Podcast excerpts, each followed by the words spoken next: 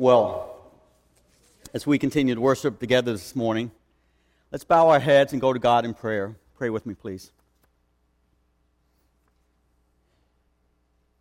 Dear gracious Heavenly Father, we pray now that in this holy hour you would come and manifest yourself powerfully and beautifully in our midst. For, Father, that is what we are in need of.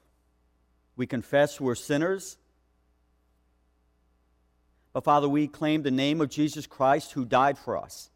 And we are here in his name, many of us, needing to be fed from your holy word. Come and do that, Father. Send your Holy Spirit now to come and move and move freely among each and every person here. And we pray that as the power of the triune God is present here through his Spirit, that you would be glad to exhort, encourage, lift up, bind up, heal, and save in this place today, according to your most good and perfect and sovereign will. In Jesus' name we pray. Amen. Well, we all have deep inside of us, planted by God Himself, an internal, enduring desire to come to know fully who we are. In fact, Socrates ca- captured that well once when he said this Man, know yourself. It's one of life's greatest paradoxes, isn't it, that we spend so much of our lives so busy going about the affairs of our lives, we don't have time to stop and slow down and begin to discover who we really are. What makes us tick? Where do we find our identity? Life keeps us so busy, it's almost robotic fashion. We don't have time to think about who we are. Well, life is fast and busy and can often be, get complicated, but life is not short on teaching opportunities for better or for worse, positively or negatively, in helping us understand who we are and where our uh, identity comes from. For me, when I was a young boy, there were many negative influences that began to shape my identity early on in my life. Characteristically, throughout our young childhood years and through to the teenage years, these are considered the most formative years in helping us decide who we are for good reason. They're such impressionable years. Again, for me, when I was a small boy, I grew up in a home in which my parents were divorced by the time I was, I was the age of 10. But even before that, I grew up in a home with a father who was simply unloving and tuned me out. He had little use for me. And so these painful events early in my life began to shape, in my case, negatively speaking, who I was going to become. I did not have any positive role models in my life. And of course, then through the divorce, often sadly typical, mom then had to work three jobs. We were all left at home, so on and so forth. So, just uh, many negative influences can shape our lives. So, for me, I became a loner. I became part of the underachiever crowd, as it said.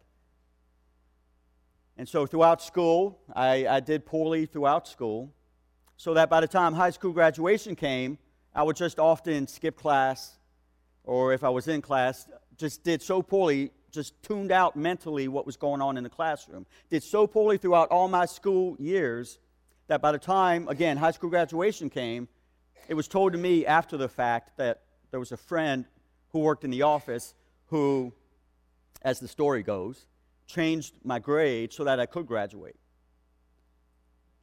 All, all that to say, of course, I was a non Christian then, but I, events negatively shape us oftentimes in our lives. When I was growing up, in my yearbooks, you would have never seen under my picture the phrase, most likely to anything because of the negative influences that spoke to me every day of who I was. What about you? Who would you say you are? Do you oftentimes just stop and ponder, slow down in the busy routine of life that keeps you so busy, and do you ponder who you are inside of you, what God has made you to be, what events have shaped you positively and negatively, and how all this comes together to form your identity, your concept of who you are?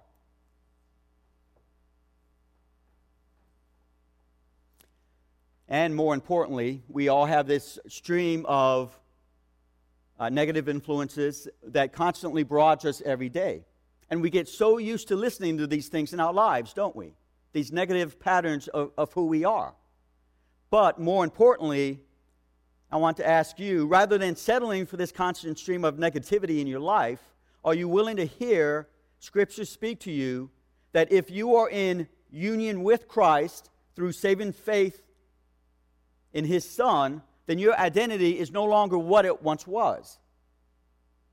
There has been a dramatic change that has occurred in your life. You are now hidden with Christ in God, and you are richer than the richest king this earth knows. And you are of more value than the most valuable treasures that this world can bestow on us in this life.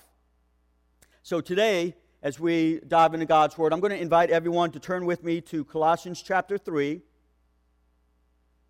Again, Colossians chapter 3. I'll give you just a moment to get there.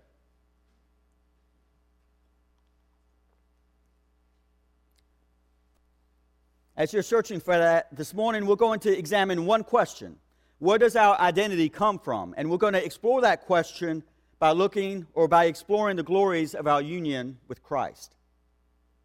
Again, where does our identity come from? Exploring the glories of union with Christ, there in Colossians chapter 3, verses 1 through 4.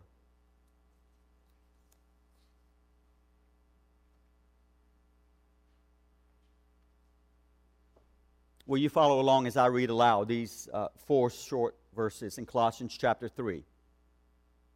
If then you have been raised with Christ, seek the things that are above where Christ is, seated at the right hand of God. Set your minds on things that are above, not on things that are on the earth. For you have died, and your life is hidden with Christ in God. When Christ, who is your life, appears, then you also will appear with him in glory. So, the first thing we're going to look at today as we examine that text, you have in your outline Point number one your union with Christ is possible because you have been raised with Christ. Again, your union with Christ is possible because you have been raised with Christ. At the heart of the Christian faith is that incredible reality that we have been brought into a personal relationship with Jesus Christ through his sacrificial work on the cross on our behalf. And it is that that is the foundation now of where we get our identity from. We have become co heirs with him to all the treasures of heaven because, in a real sense, when he was on that cross and he died and was buried and was raised, in a real sense, the point of the gospel is that we too died with him, we too were buried with him, and as he was resurrected, to newness of life, we were resurrected with him. These are the glories of the gospel that begin to shape who we are. So that's why Paul in verse 1 opens it up with that phrase we already looked at if then you have been raised with Christ. And what Paul means there uh, by the phrase if then, Paul's not questioning or wondering if it actually took place. There were multiple ways to communicate the same thing, just like in any language. Some of your translations actually more appropriately say since. Since you have been raised with Christ, that's what Paul is getting at. Paul is affirming this is the case. Therefore, because this is the case, do this. So, since you have been raised with Christ. Now, when he says that, the opening verse there in, in verse 1 actually connects us back to what precedes throughout chapter 2. Paul had just been correcting many erroneous beliefs, beliefs that these early believers in Colossae began to think in terms of what saving faith in Christ is. So, for instance, if you want to take just a flyover look of chapter 2 with me, you can look down at chapter 2. For instance, in verse 19, you see the phrase submitting to human regulations. The do not, the do not touch section, do not touch, do not eat, so on and so forth. But Paul corrects them and says, essentially, why are you doing these things? These things are but a shadow. It is Christ that they all point to. And then in verse 18, we see they're getting caught up in verse 18 with asceticism and worship of angels and visions. In verse 16, it's legalism. In verse 8, Paul very descriptively says this they're being taken captive by philosophy and empty deceit and human traditions. And then all the way up in chapter 2, verse 4, uh, they are being persuaded, as Paul calls it, by plausible arguments as opposed to faith in Christ. So, one thing is clear these believers are getting a lot of things wrong.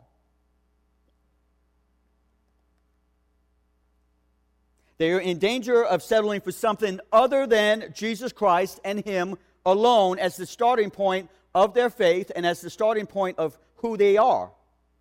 The danger for them, as it is for us, in adding anything to our faith is that it will soon be that thing which we're adding to our faith which takes our focus, won't it? We've seen that very practically, I'm sure, in, in many of our lives, practically speaking, as we seek to live for Christ. As soon as we start to bring anything else into it to help define us, it's that which takes our focus. But the gospel says it is Christ plus nothing that saves. Christ plus nothing. It is Christ who is the object of our affection. It is Christ alone in whom all things, all other things together against Christ simply do not compare. It is the person of Jesus Christ who is our great reward and our priceless treasure if we've repented and believed in Christ. We are in union with Christ. He becomes our treasure. We don't need to add anything else to that. Christ sets free, but all else enslaves.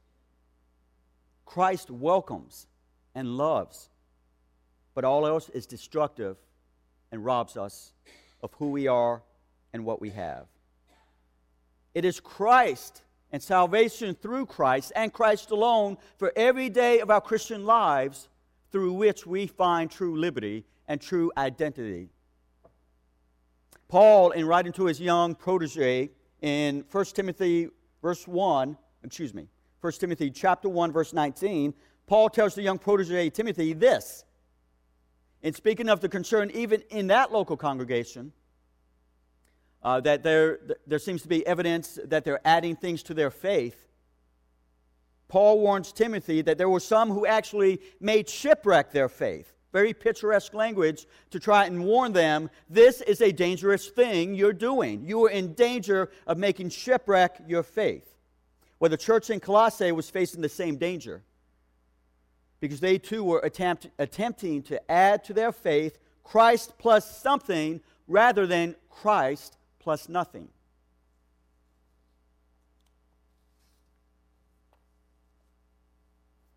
We understand that if we make that same error, it doesn't matter what that other thing is we attempt to add to our faith.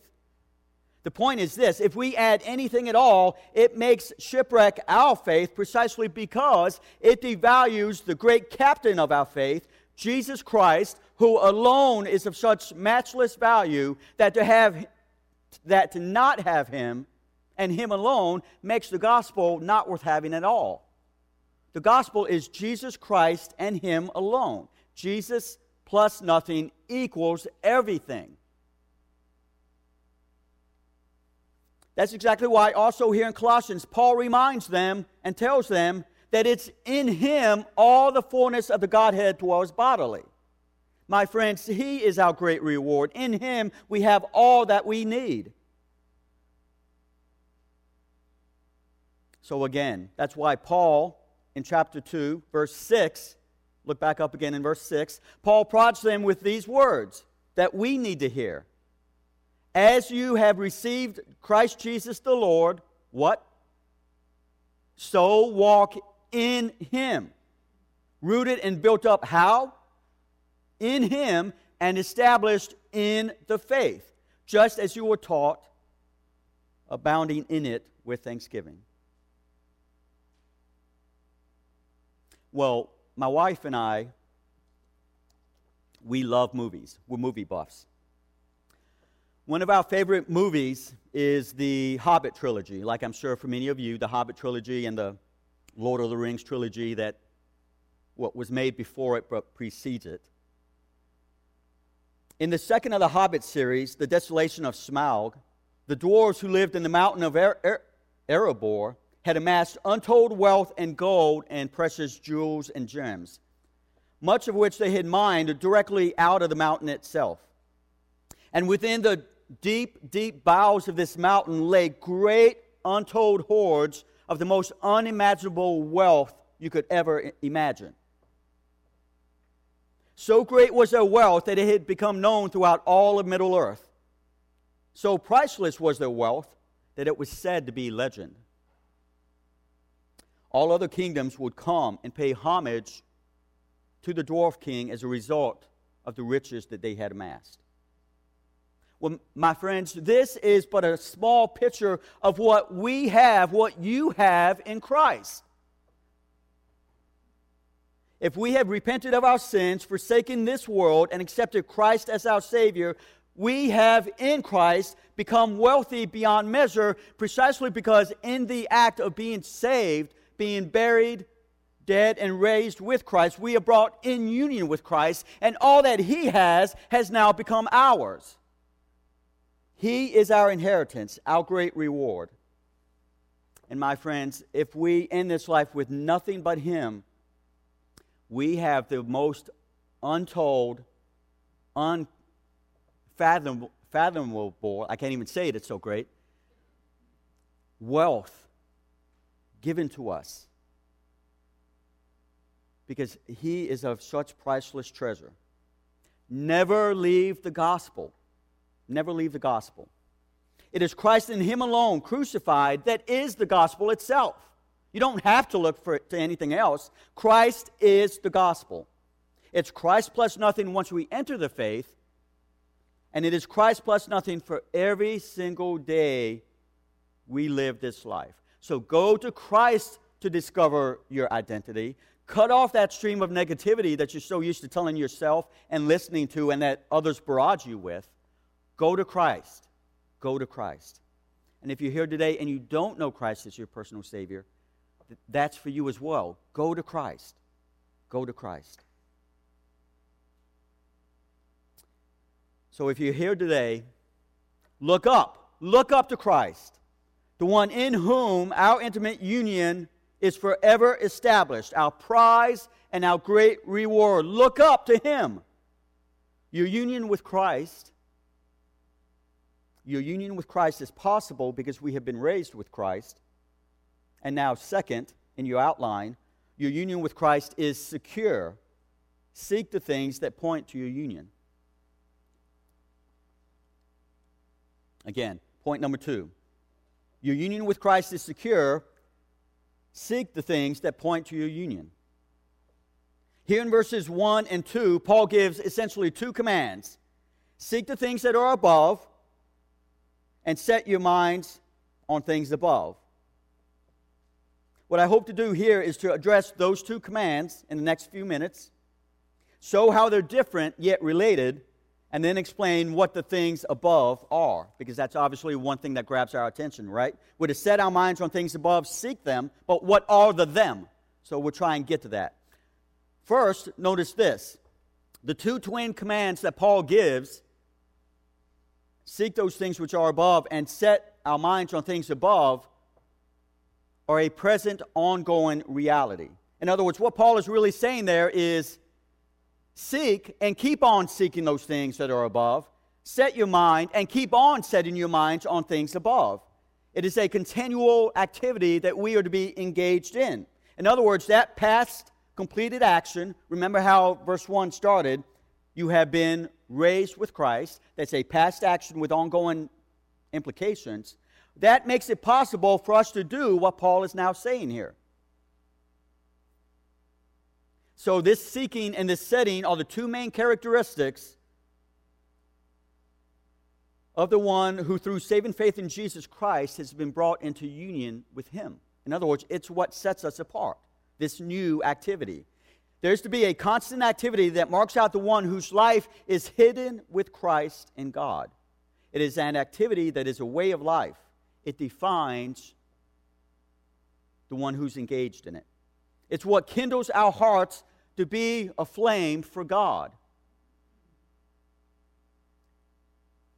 Now, granted, uh, we all struggle with that, don't we? Each and every day we, we struggle to, to get up, to, to get in the Word, to do these things we know that help kindle our hearts aflame to pursue God.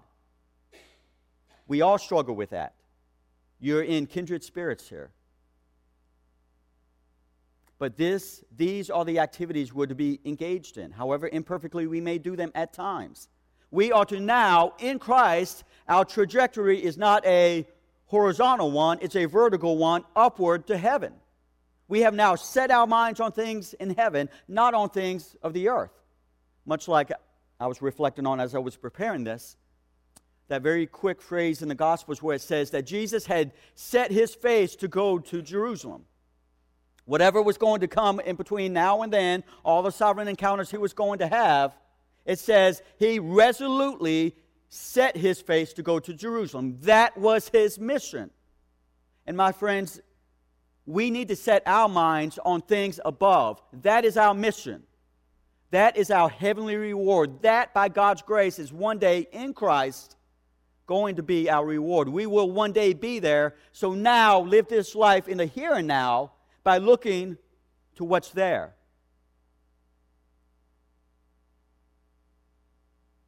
But oh, take heart. We often so get weary, don't we? That sounds good. We know it's biblical, but practically speaking, we deal with so much discouragement in our lives. Some days we get up and we just don't want to get in, in the Word.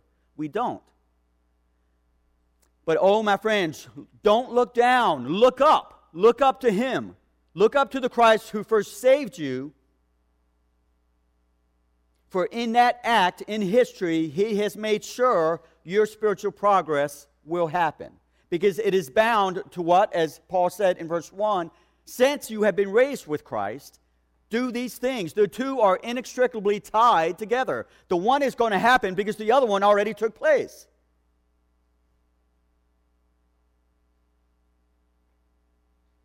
So that is why Paul, again, intentionally opens the chapter the way he does.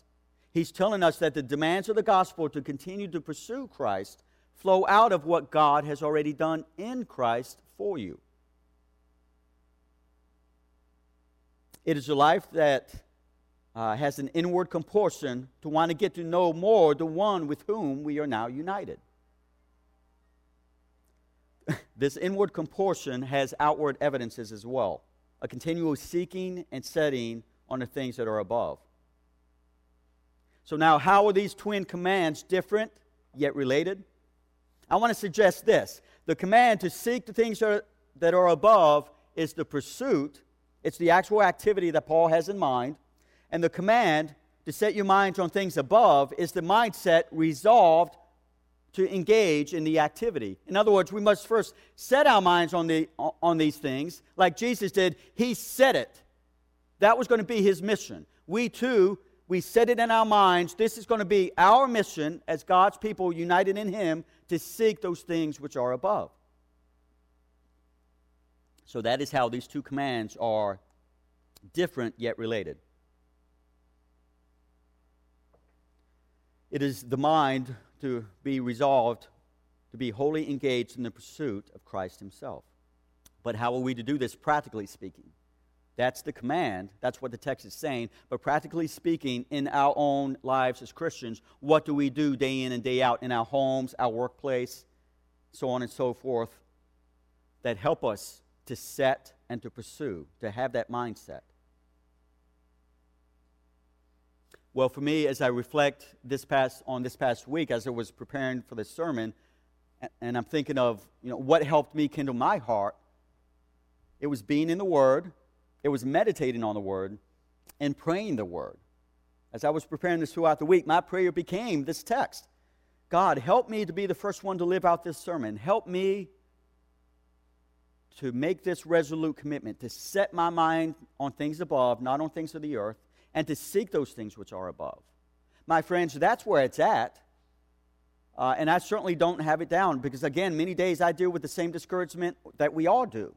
But that's where it is for us. We need to do these things. Are you getting up at whatever appropriate time of the day is for you? Are you getting in the Word? Are you meditating on the Word? Whether, even if you have a busy life, if you're just taking, writing, scribbling down some verses on a card and keeping that with you throughout the day, are you pulling that out, that out periodically throughout the day as you're working? And are you meditating on it? Whatever your daily activities are, however busy they may be, are you seeking to meditate on God's Word, to kindle your heart, to seek those things which are above? Are you regularly getting together with a brother and sister in Christ for an accountability relationship? a discipleship relationship. Just get together over a cup of coffee and seek to encourage one another. Share something from God's Word and just talk about it. These are the things that help us do what Paul is suggesting here.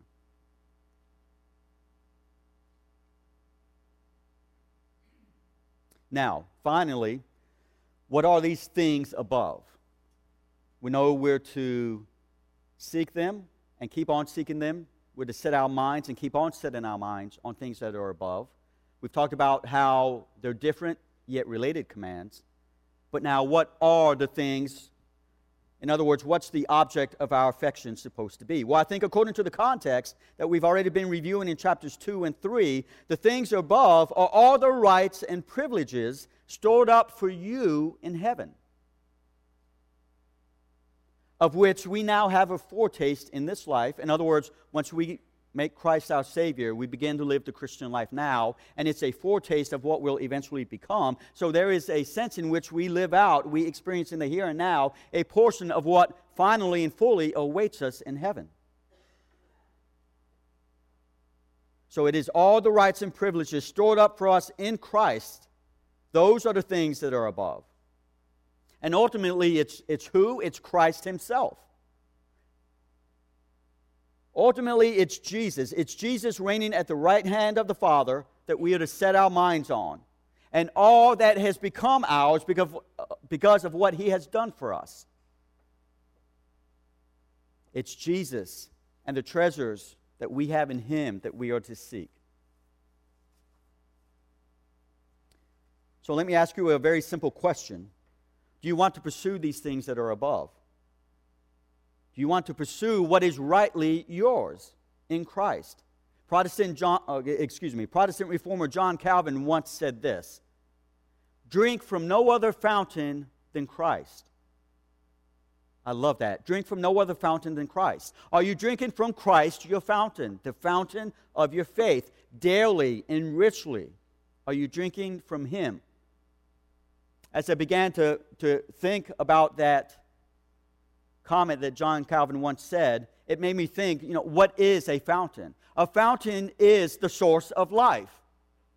It's from the fountain that everything else flows that we need. My friends, Christ is our fountain. He is our source of life.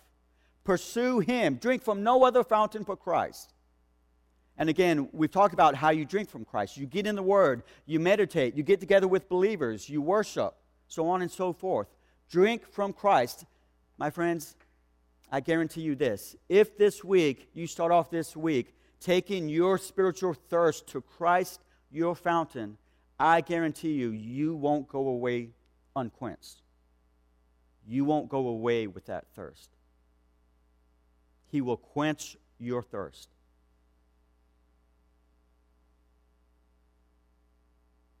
Well, your union with Christ is secure, so seek the things that point to your union. And finally, your union with Christ is glorious. It's not you who lives anymore. And you notice in your outline that does reflect a change. Point number three, the last half of point number three, if you're writing and you want to change it, let me give you the point again. Your union with Christ is glorious. It is not you who lives anymore. So just scratch out the, the way the point ends in your outline and insert that. It's not you who lives anymore. It's here in verses 3 and 4 where so many of us have found so much strength and comfort from Scripture, isn't it? We love these verses here. For you have died, and your life is hidden, hidden with Christ in God. When Christ, who is your life, appears, then you also will appear with him in glory. Or, like I'm sure just about every one of you, I have derived so much strength and comfort from that verse over the years in my Christian life. Never really spent much time digging into it until now. But that's just such a powerful, picturesque statement, isn't it? It, it has so much encouragement for us. But, but look what's going on here in verses 3 and 4. It's here that gets to the heart of something mysterious about the Christian life this idea of being hidden with Christ. What does that mean? Because notice what's going on. You have died, yet you live. The verse says, You have died, and your what? Your life is hidden with Christ. You've died, yet you live. One of the greatest paradoxes of the gospel is that it should no longer be you or me that everyone around us sees anymore. People around you knew you once, but now there has been such a dramatic change in our lives because of the gospel. It is no longer the old us that people see anymore. It's you, but it's not you. It's the new you. It is Christ in you. It is your life hidden with Christ in God. Paul communicates this same mysterious concept of of the center of the gospel elsewhere in the New Testament. I'm sure many of you right now probably have this verse in your minds Galatians chapter 2, verse 20, where Paul similarly says this I have been crucified with Christ. It is no longer I who live, but Christ lives in me. And the life I now live in the flesh, I live by faith in the Son of God who loved me and gave himself for me. One of my greatest influences in my own Christian life, some of you may know, is a pastor by the name of John Piper. Still lives, still pastors a, a, large church in Minneapolis. Well, many years ago, as I was listening to, to John Piper speak about that Galatians 2.20 text, the I have been crucified text, and it is now no longer I who live, he said something that to me uh, this day sticks with me. I don't know how many years ago it was he said this, but it stuck with me. And it's simply this He labeled that text in his sermon, The Great Exchange. The Great Exchange. Because in the gospel, it is not us that lives, it is Christ. There has been an exchange that has taken place. Now, back to the text in Colossians. It is the old us now hidden with Christ in God and in the process of being hidden with Christ, the old us passes away and we live a new identity. So that Galatians 2:20 text is a sister text to what we're reading today here. So, how does something so mysterious that is at work within us also work outwardly? In other words, how do, how do people evidence this? We talked about how people were used to seeing us, but now it's a new us. There's something different about it, yet it's mysterious because our life is hidden with Christ in God. So, this new life in Christ, there's a sense in which it's hidden. It's not going to be fully understood or fully seen by those around us, particularly if they're non Christians. Well, how does this become visible to those around us?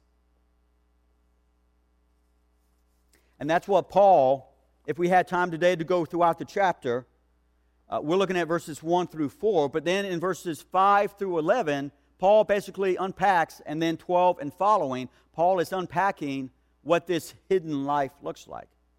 In other words, in, in verses 5 to 11, there's a list of things that says should no longer characterize your life because you're now hidden with Christ in God. It's a new life.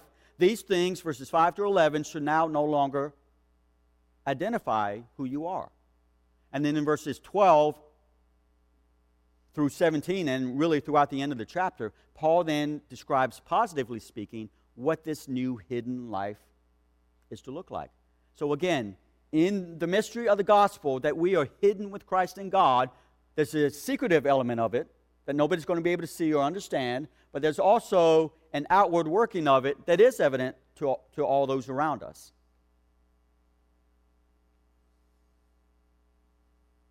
But there's something else intended in this phrase to be hidden with Christ in God. And you're probably thinking of it right now because it's, it's really spread throughout the text, though it wasn't mentioned specifically, and that's the concept of security. You are secure in Christ, is what is meant by that phrase. You are hidden with Christ in God. It means that you are kept by Christ because you are now His. We are His property. He purchased us by His blood on the cross so that now we no longer have claim over our lives. It is Christ who staked His claim on you, and it is now Christ who firmly has each and every one of us in the grip of His grace. And my friends, that is a grip that is never going to let go. So you go this week confident, emboldened in your faith, to dig deep into the treasures of the wisdom and knowledge that await you in Christ because you are firmly in His grip. He will never let you go, my friends. Jesus said exactly that in the Gospel of John, chapter 10, verses 27 to 29. Our Savior said this My sheep hear my voice, and I know them, and they follow me. I give them eternal life, and they will never perish. And no one will snatch them out of my hand. My Father, who has given them to me, is greater than all. No one is able to snatch them out of my Father's hand. My friends, to be in Christ is to be secure, securely in the grip of God, our Father. if you're here today, I want to encourage you that that's something that awaits you. You've been created by God. You are meant for something more than this life offers. Your identity is not fully to be in this life. Won't you come through saving faith in Christ and be in the grip of His grace? As I was, again, preparing this sermon this past week, trying to grapple with, with the mysteriousness of this, the fact that there's a certain part that's hidden and a certain part that's visible, trying to bring those two together, I came across something helpful that I want to read to you an illustration from pastor and theologian Sam Storms. Sam Storms says this of, of what it means to be hidden with Christ in God. He, he says, Paul's use of the word hidden is somewhat analogous to what we can and cannot see of a flower. Again, Paul's use of the word hidden is somewhat analogous to what we can and cannot see of a flower. The root system is concealed beneath the surface of the earth. How it derives nutrients from the soil and contributes to the growth of the stem, leaf, and petal is unseen, oftentimes being somewhat of a mystery. But the beauty of the rose is for all to behold. Its color, its fragrance are ever on display for the joy of his people. Likewise, the Christian, whose strength and incentive and inner life are hidden from view, but whose kindness, whose faith, whose perseverance and love are a perpetual witness to the glory of God's grace from within. If you're here today and you don't know Christ as Savior, you've never repented of your sins, let me ask you a question. Where in this life do you derive your happiness? And I am talking about a happiness that pain and sickness and death will not rob from you.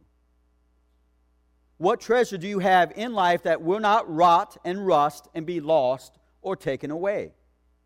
If the answer to those questions is anything other than because I have made Christ my personal Lord and Savior through repentance and faith, then, my friends, your happiness and your treasure in life will one day be lost. Don't settle for that. Would you be willing now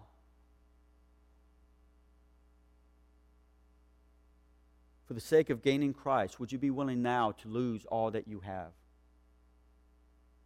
Because, oh, my friends, if you're here and you don't know Christ, He is simply unable to be compared to anything this life offers, to anything we would be able to amass in this life.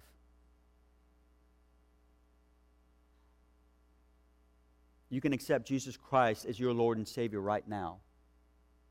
Uh, in just a moment, as we go to God in prayer. But what I want to do as I close this out this morning, again, as I was preparing this past week, it, it's helpful to, to, have multiple translations of the Bible at home for obvious reasons as you're studying the Bible to look in various trans, uh, translations, get a better grasp of what's going on. As we close, I want to read to you this text of Scripture, Colossians chapter 3, verses 1 through 3, from the Living Bible, which is a paraphrase. A paraphrase is essentially, its, its goal is to uh, take the essence of the meaning of a passage and put it in common language. It's not intending to translate literally word for word, it wants to get to the essence of what's being said. So listen to the Living Bible translation of Colossians chapter 3. Since you have became alive again, so to speak, when Christ rose from the dead, now set your sights on the rich treasures and joys of heaven, where he sits beside God in the place of honor and power. Let heaven fill your thoughts. Don't spend time worrying about things down here. You should have as little desire for this world as a dead person does. Your real life is in heaven with Christ and God. And Christ, who is our real life, when he comes back again, you will shine with him and share in all the glories of heaven. Well, my friends, your union with Christ is possible because you have been raised with Christ. Your union with Christ is secure. Seek the things which are above, which point to your union.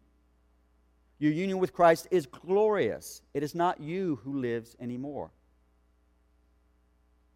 Go this week in the power and strength of that promise. Let's bow and pray together now. Dear gracious Heavenly Father, thank you that in Christ we have such untold wealth. Thank you that in that one act in history of Jesus giving himself for all those who repent and believe in him, that we are brought somehow into union with him and that union is secure, and we are ever in the grip of your grace. So give us strength as a result of that grip you have on us, and as a result of the Holy Spirit at work within us. Give us grace to go this week and live in the fullness of what has been done for us. In Jesus' name we pray. Amen.